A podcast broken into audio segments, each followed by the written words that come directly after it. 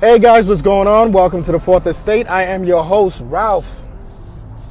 And I'm excited on this Thursday evening. It's January 25th, around 8:30. Um, I just finished work. I just finished therapy session with, with my last client. And while I was conducting therapy, I actually saw my phone lit up. I had no idea what it was, but Bleacher Report always basically alerts for the stupidest thing. But tonight was a bit special because it was the All Star selection. I was kind of thrilled to be able to see exactly who was chosen um, on which squad. Now, of course, you had the two captain, LeBron James and Steph Curry. Um, I was a bit surprised because on LeBron's side, you had you had LeBron who picked Kevin Durant, Kyrie Irving, Boogie Cousin, and Anthony Davis, while Steph Curry picked up James Harden, Giannis, Joel Embiid, and DeMar DeRozan. Now, clearly, if you're looking at both squad, this this definitely got to go to LeBron James. He has the superior team. And in fact, if the game should, I, I'm probably to try to, I'm probably going to try to guess at how the position is probably going to be run on the floor. I think you can have LeBron James playing point forward at the one. You're going to have Kyrie Irving play the two, uh, Kevin Durant at the three, uh, Anthony Davis at the four, and Boogie Cousin at the five. And for Steph Curry's team, you're going to have Steph Curry, of course, at the one, DeMar DeRozan at the two, the Greek Freak at the three. No, no, no. That's probably not going to happen that way. You're probably going to have Steph Curry at the one, James Harden at the two, DeMar DeRozan at the three, Greek Freak at the four, and then Joel Embiid at the five. But if you're looking at both rosters from top to bottom, clearly LeBron James has the superior team. And I'm really, really excited to really watch how this whole matchup goes down.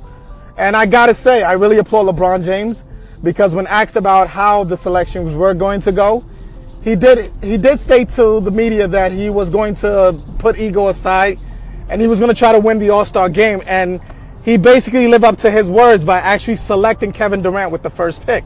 Because I'm sure that's how it must have went. I mean, there's no way KD was allowed to go to be the second pick for, oh, I'm sorry, to be the first pick for Steph Curry, especially when LeBron James had the first pick to begin with. And so that was really a really a strategic move. But I'm I, I think it was also a chess move because it probably goes back to the old saying of keep your friends close and your enemies closer. Uh, LeBron has been hearing all year long about how Kevin Durant has overstepped him as the best player in the world. And so why play against a man during an All-Star game? You play with him, it makes you look good, and you probably get what you want at the tail end of it all. And that was probably a good move by LeBron James, and one that should be applauded for. Um, I'm really, really excited about this year's All Star game because in recent years, I, I must say the All Star game has been really trash. Like it's been garbage.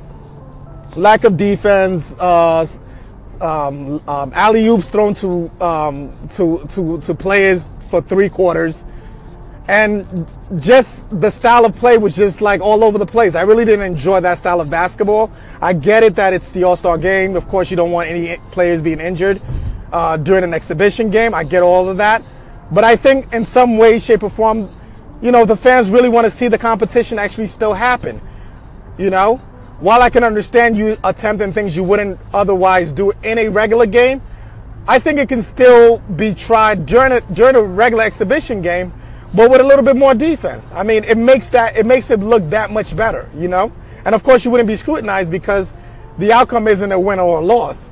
Um, that affects your season. It's just you know a win or a loss just for that night, and that's a wonderful thing. And I believe, you know, this year around it's going to be changed a little bit up. We don't have to wait to the fourth quarter to see defense.